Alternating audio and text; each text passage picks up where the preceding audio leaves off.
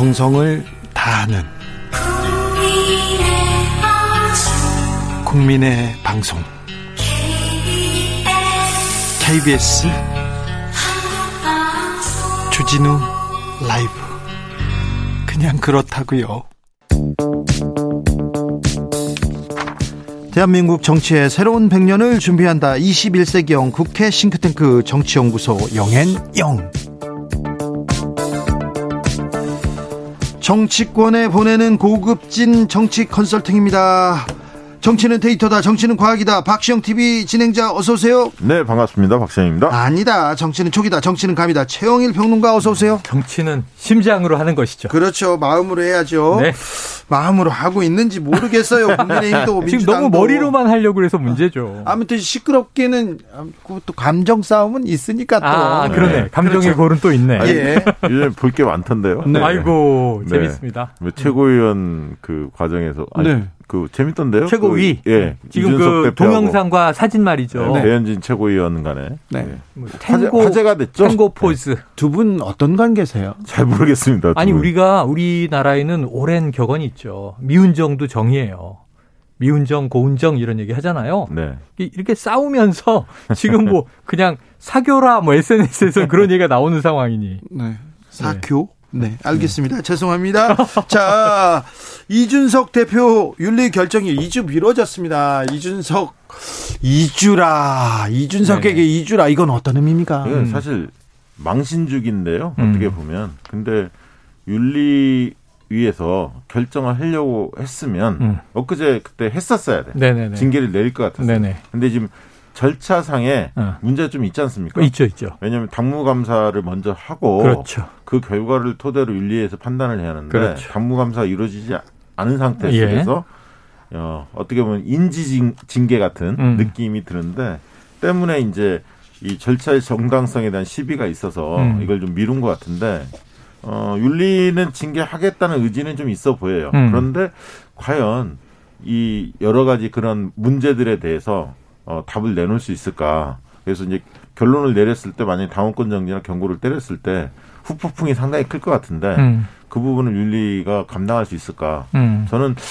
좀 징계 내리지 내리기 어렵지 않을까 네네. 그렇게 생각합니다. 징계를 내릴 거예요. 왜냐하면 일단 이 리위의 성이 윤이 붙어 있잖아요. 네. 윤리위. 네. 근데 지금 이제 이준석 대표의 의혹은 네. 윤리위가 아니라 물밑에 윤- 윤핵관들이 작동하고 있다. 이렇게 보는 거잖아요. 예. 그래서 사실 제가 보기에는 이준석 대표 어느 정도 징계가 내려질 것으로 예감을 하고 그리고 지금 그 강하게, 이후 대응을 네, 그 이후 대응을 하는 거죠. 어. 자 나를 치면 2030 다 빠진다. 지금 아니, 이런 얘기 최근에 하는 거고 왜 진중원 교수도 그런 네. 어, 이야기를 했죠. 청년 세대를 통해서 보수를 좀 혁신하려고 했는데 음, 그걸 이렇게 흔들고 딴지를 거느냐 음. 하는 거고 두 주 미뤄진 건 그냥 기후재식 윤리위다. 이 시간 자꾸 느리면서 네. 새로운 게 터지기를 기다리는 것 같다. 이런 이제 본인의 근데 이준석 대표가 머리가 좋은 게 네. 그게 있자마자 그 다음 날 아까 배현진 최고위원하고 네네. 그게 이제 연출이 되면서 어. 다 붙였어요. 징계 관련된 그 윤리에서 결정이나 뭐 이런 티격 것들이. 태격에 네, 뭐 티격, 여러 가지 태격. 이름이 붙고 있는데 네. 근데 그러면서 근데 그게 또 좋지만은 않은 게 재밌게 보고 웃고 넘어가긴 하지만 이게 우리나라 집권 여당의 당 대표와 네. 최고위원이 저렇게 지금 유치한 몸싸움을 하는 게 현실인가? 그렇죠. 예, 이걸 재미로 보면 재미일 수 있지만 아, 재밌지 않아요. 중요한 성과는 지금 이 못하면서 이게 이준석 대표의 하소연도 그거예요. 혁신이 띄우고 우리 선거 다 이기고 혁신하려고 하는데 윤핵관들이 왜 이렇게 발목을 잡는지 모르겠다. 그저 이런 호소인데. 홍준표 시장이 한마디 했잖아요. 음. 뭐 애들 놀이터냐 네. 국회가 네. 뭐 그런 이렇게 뉘앙스로 말씀하셨어요. 그러니까 이게 이 저 짤이라는 건 항상 좀 재미가 있지만 음. 자. 이게 정치의 관점으로 보면 좀 문제가 심각해 보입니다. 그런데 최 평론가는 어쨌거나 네. 징계는 할 것 같다. 징계할 것 같다. 그래. 수위는요? 네? 수위. 수위는 저는 경고 이상이에요. 지금 일단은 이게 지금은 자당들끼리 아니 경고 이상이면 모든 네. 게 해당되는 아니, 거 저, 아닙니까? 저, 경고를 저, 포함해서 뭐라고 이상하면 그, 더 좁혀볼게요. 당원권 정지 3개월에서 6개월 사이. 그래요? 그러면 대표직을 내려놔야 되잖아요. 네. 전 윤리위는 그런 정도 근데 강도로 그런 해야 아니 그러니까 그 정도의 생각은 갖고 있기는 하는 것 같은데 음, 윤리 감행할 수 자체는 있겠는가? 저는 만약에 그렇게 되면 과연 지금 윤석열 대통령의 지지율도 좋지 않고요. 음. 어, 동력이 그렇게 강하지 않거든요. 음. 그런 상태 속에서 2030 남성들이 만약 흔들린다면 음. 이 국정 동력을 확보할 수 있을까? 음. 근데 그 부분이 막판에 고민하지 않을까 싶습니다. 박시영 대표님. 예. 그런데 예. 총선이 2년 남았고 그렇죠. 네. 지금 당권 이렇게 음. 생각하는데 아 국민의힘에서 거기까지 고려할까요? 그러니까 이제 총선이나 그런 걸 고려하면 쉽지 않은데 음. 근데 윤, 윤석열 대통령의 스타일이 있잖아요. 좀 이렇게 못마땅하는 사람들을 그냥 좀 넘어가는 케이스는 아니잖아요. 스타일상 예, 보면. 예. 그러니까 윤심이 과연 실렸느냐. 음. 그러면 과정에 그게 이제 쟁점이 되겠죠. 윤심이 중요하다 이렇게 생각하시나요? 저는 뭐 그렇게 봅니다. 네. 윤심 중요합니다. 윤심 그래요? 중요하고 이준석 대표가 지금 어떻게 플레이를 하고 있냐면 네. 윤핵관이 한 덩어리가 아니에요. 네. 그렇죠. 다 자가 발전을 하고 있어요. 네. 예를 들면 거론하면 뭐 장재원 의원도 미래혁신 포럼 포럼. 다시 띄우고 아유 권성동, 정진석 다 다른 말. 네네 다른 권성동. 원내대표 따로 김기현 따로, 김기현 따로. 전 대표 그래- 따로 그래도 장재원 의원이 힘이 제일 세지 않습니까? 네, 그러다 보니까 네. 이 이준석 대표는 지금 이 윤핵관들이 윤 대통령의 의중을 제대로 읽고 있지 못하다. 그러면서 갈라치는 전략이에요. 음. 예, 근데 이것도 전 좋은 전략이라고 봐요. 음. 그런데 결국은 아까 말씀하신 건데 이준석 대표를 왜 치느냐? 그냥 뭐 미워서 기분 나빠서 이런 거 아니고 명확한 정치적인 논리 싸움의 핵심에는 권력이 있는 거고 네. 그 권력은 2년 후에 총선이지. 네. 자, 지금 이준석 대표는 공천권이 없지만 차기 대표에게 공천권이 있지만 혁신이 왜 띄웠어? 공천 시스템을 손본다고? 그럼 어떻게 만드는 거야? 그럼 본인의 자기 정치 색깔 내겠다고 이준석 대표가 명확히 얘기했잖아요. 네. 정진석 의원과 싸우다 우크라이나 갔다 돌아와서 자기 정치한다 그랬더니 지금까지 선거 치르느라고 못했는데 남은 1년 내임기 동안 자기 정치할 거야. 이건 청년 정당으로 내가 바꿔낼 거야. 근데 이게 중진들은 그게 싫은 거죠. 그래서 이준석 대표가 미워서 쳐낸다기보다는 네. 자신들의 미래 생존을 위해서 쳐내는 것이니 제가 보기에는 윤리위를 이렇게 띄워놓고 흐지부지 끝나진 않을 것 같다. 알겠습니다. 국민의힘으로 넘어가겠습니다. 네. 아, 두 분 뭐. 아, 거의 다 의견 잘 국민의힘. 여기 지금. 국민의힘이었잖아요. 그럴까요? 뭐, 이- 네. 그럼 민주당으로 가요. 네. 국민의힘에서, 네. 국민의힘의, 국민의힘의 메인 이슈는 아닌데, 지금 계속 이준석 대표. 아, 아, 그렇지, 그렇지. 자, 네. 민주당으로 가보겠습니다. 워크숍 다녀왔습니다. 네. 자, 그리고는 민주당은 어디로 갑니까? 워크숍 분위기 자체가 네. 음. 그, 뭐 이렇게 격한 대립이나 음. 격한 언사가 있지는 않았는데. 들어보니까 네, 조용히 그럼에도- 끝났어요. 그럼에도 불구하고 이제 이재명 의원의 당 대표 출마에 대해서 부정적인 의견이 많이 나왔다고 네. 합니다. 네. 일단은. 그런데 이제 모두의 책임이다. 그러니까 대선 패배나 음. 지방선거 패배에 대해서는 그렇게 이제 수렴이 된 것 같고요. 남 탓할 때는 아니다. 이렇게 한 것 같고 정청래 의원이 좀 나서서 어 지금의 그 팬덤 정치나 이런 등등에 지금 논란이 되고 있는 부분에 대해서 좀 다른 의견을 말씀하신 것으로 들었고요. 음. 어, 그런데 지금 분위기를 보면 어쨌든 홍영표 의원 같은 경우도 전당대회 당대표 출마가 거론이 됐었는데 지금 분위기상 보면 어, 불출마의 가능성이 예상이 돼요. 그렇게 하면서 이제 압박을 하는 거죠. 그러니까 이재명 의원과 다른 결에 있는 분들, 특히 이제 친문 의원들이나 이런 분들은 본인들이 불출마함으로 인해서 같이 동반 불출마하자 이재명 의원에게 사실상 이제 그런 물귀신 작전을 지금 피고 있는 거고. 물귀신 작전? 네, 근데 이제 어, 이재명 의원 쪽은 지금 함구하고 있고 때를 기다리는 것 같아. 그러나 결국 저는 나올 가능성이 굉장히 높다. 음. 그래서 이제 한편으로 또, 또 다른 압박은 단일성 지도 체제, 지, 지금처럼 당대표의 권한이 막강한 음. 이런 체제가 아니라 집단 지도 체제로 바꿔서 그걸 이제 전당대회 준비위원회에서 결정을 하게 되는데 거기에서는 그 집단 지도 체제로 하면 개파 안배가 되거든요. 음. 그러면 이제 당대표 힘이 빠지지 않습니까? 어, 이런 어떤 방식을 선호하는 것 같아요. 분위기는, 당내 분위기는. 그러나 당원들과 지지자들은 여론조사를 해보면 압도적으로 지금의 체제, 당 대표의 권한이 센, 그래야 당을 바꿀 수 있다, 혁신할 수 있다. 이래서 민주당 지지자들은 단일성 지도 체제를 그 선호하거든요. 그래서 막상 전준이가 권한이 있습니다만 여기서 만약에 집단 지도체제를 체제를 선택하게 된다면 민주당은 걷잡을 수 없는 소용돌이에 치달을 수 있다. 당원들이 격렬하게 반대할 겁니다. 음. 어, 이게 좀 민주당으로서 곤욕스러운 대목이 아닐까 어, 싶습니다. 뭐 집단 지도, 지도 체제도 좀 카리스마가 있고 안정화가 돼서 하나의 방향을 그 집단은 여러 명일 수 있잖아요. 복수인데 이게 뭐 서너 명에서부터 뭐 한 열 명 미만까지. 그런데 그 과두 체제로 갔을 때 이제 명확하게 달릴 수 있으면 맨허에서 보면 이제 네 마리의 백마가 마차를 끌지 않습니까? 그러면 집단도 좋아요. 근데 지금 그럴 가망성이 없는 걸 지지층이 알기 때문에 이거는 뭐 죽도 아니고 밥도 아닌 거 아니냐 이렇게 이제 걱정할 수밖에 없거든요. 그래서 결국은 단일 체제로 갈 수밖에 없다. 저도 거기 동의를 하고. 네. 그럼 누구냐의 문제인데 인물이 여럿 보여야 되는데 신문지상에는 10여 명이 나오긴 했어요. 네. 근데 김부겸 전 총리 희박하다. 그러고 이제 아까 말씀하신 불출마를 통해서 같이 나가지 맙시다.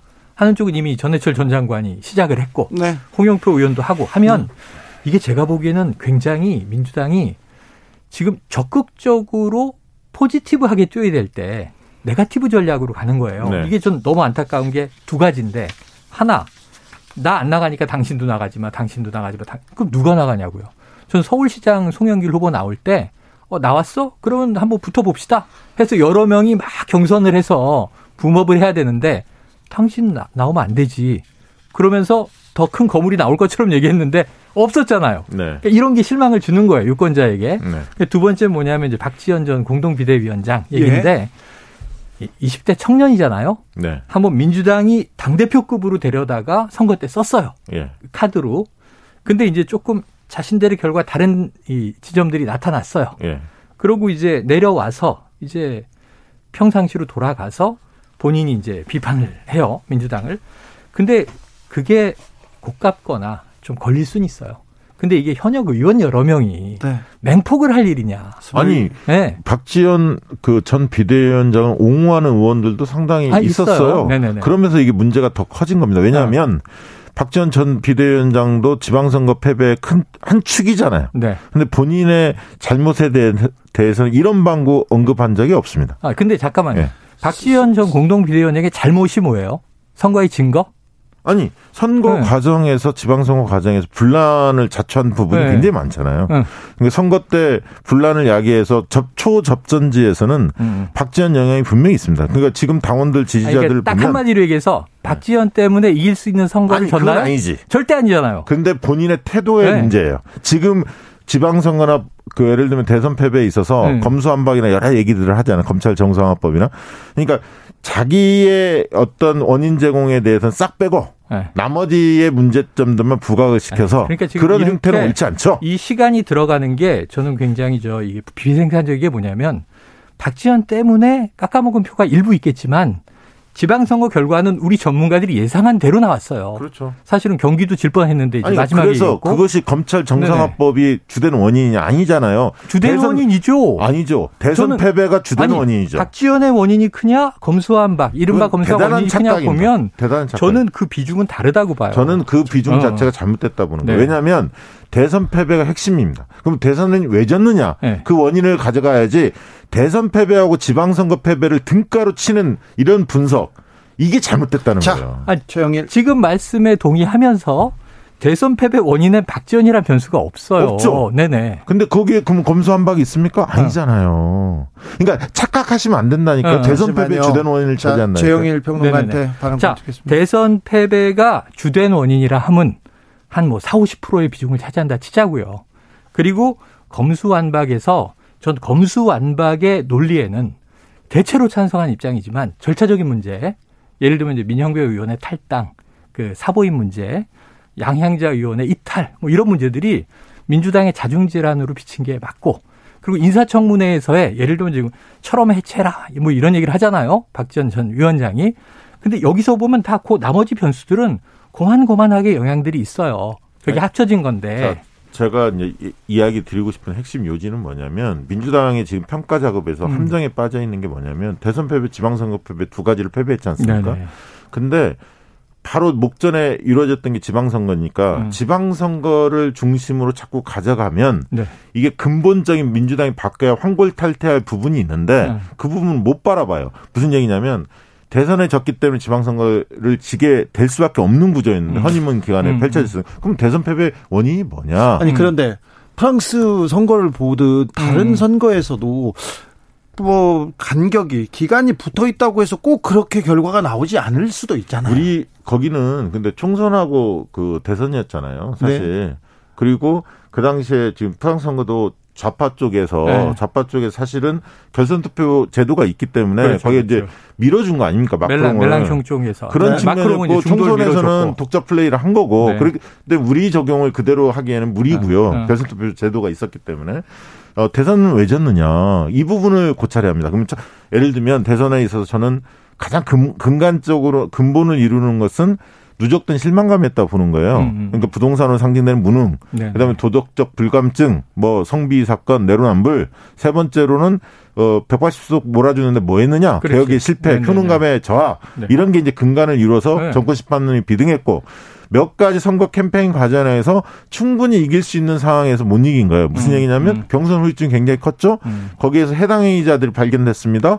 정문현처럼 이낙연 후보 비서실장이 윤석열을 지지했고 네. 일부 지지자들이 넘어갔습니다. 네. 이 부분에서 따끔하게 이낙연 전 대표가 지적을 했어요. 했었어요. 음, 음. 그거 안 했어요. 그다음에 방역 문제, 영업 제한 조치 완화라든가 재난지원금 문제 불협화음이 있었죠. 홍남기 책임론이 나왔었습니다. 네. 여러 이렇게 따져봤을 때 네. 그러니까 구도적인 측면에서는 불리했죠. 정권 심판론이 강했지만 그렇지만 이재명 후보의 개인기와 음. 그 유능한 측면입니다. 유능함 그리고 지지자들의 열정으로 아니, 이게 적정이 된 거예요. 지금 박시영 대표의 분석은 제 생각하고 90% 똑같아요.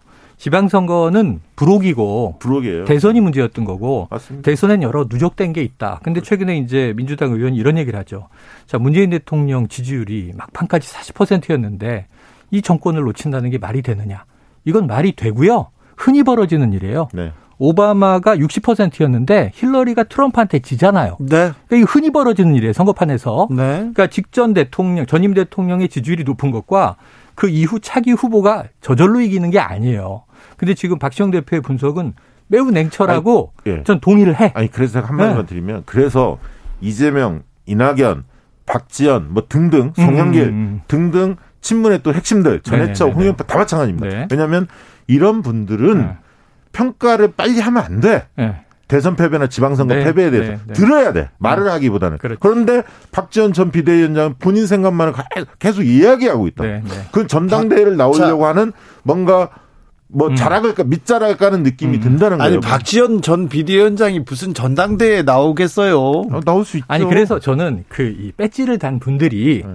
자기 정치를 하는 건 당신이다. 팬덤 정치를 하는 건 박지원이다. 이렇게 얘기하는 게 너무 없어 보이는 게 박지원 전 위원장은 한때 민주당이 날 데려다가 네. 당대표로 대우해 주면서 쓰더니 27배. 선거 패배했으니까 총사퇴한 건 당연하다 치고 책임이 뭐 n분의 1이든 자기 역할만큼 있었던 것도 당연하다 치고 네. 근데 자기 존재감도 20대 청년이 앞으로 창창하잖아요. 네. 정치를 할지 모르겠고 아니면 불꽃 추적단에 뭐 일을 이어갈지 모르겠지만 열려 있는 길에서 자 민주당에 내가 했던 일관적인 것은 우리가 반성하고 우리가 성찰하고 우리가 국민한테 사과해야 유권자가 우리를 기존과 다르게 볼 것이다.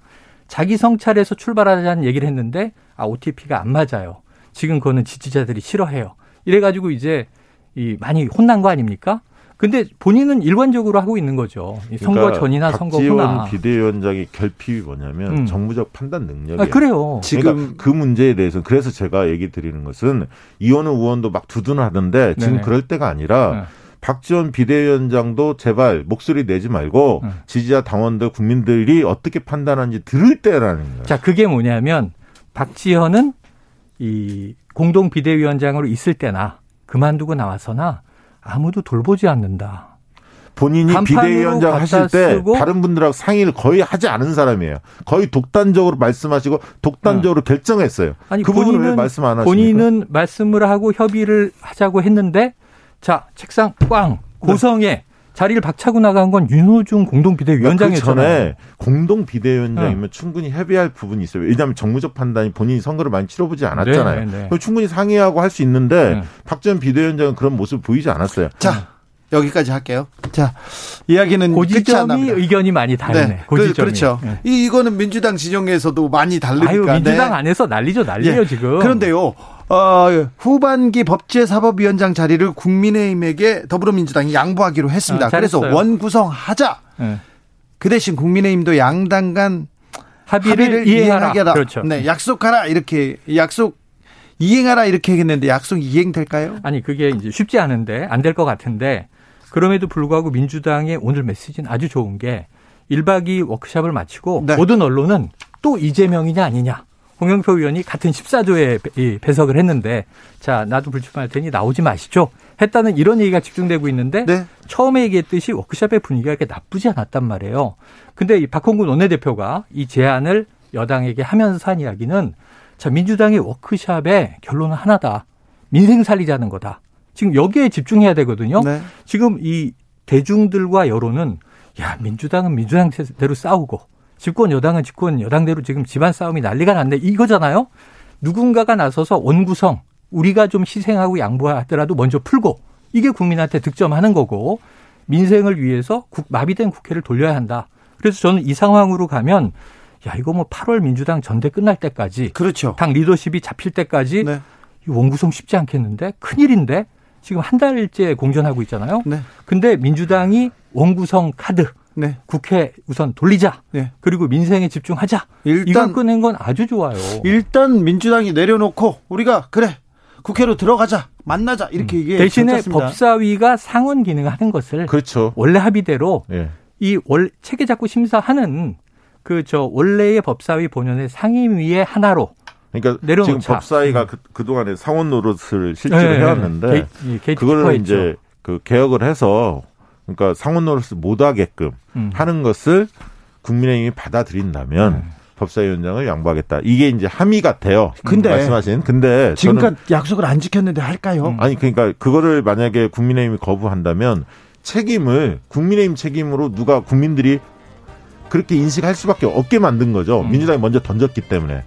그래서 이제 그런 측면에서 박홍근 의원이 전략적으로 판단을 잘했다라는 이야기 하신 것 같고 음. 저도 그 부분은 동의를 하고 또 음. 민주당 내에서는 최근 그렇습니다. 경찰국 신설 관련해서 행안부 이게 지금 경찰들이 부글부글 하거든. 네. 근데 이 문제를 싸우려면 음. 장관을 해임시키거나 탄핵을 할 수도 있거든. 근데 네, 그렇죠. 원구성이 돼야 돼요. 인사청문회도 그래서 이- 그렇죠. 지금 절실한 거죠. 네, 맞아요. 인사청문회도 해야죠. 그러니까 국회는 사실은 야당의 이제 판이에요. 원래는. 자 최영일 박시영 시간 다 됐어요. 인사하세요 얼른. 고맙습니다. 감사합니다. 감사합니다. 네. 네.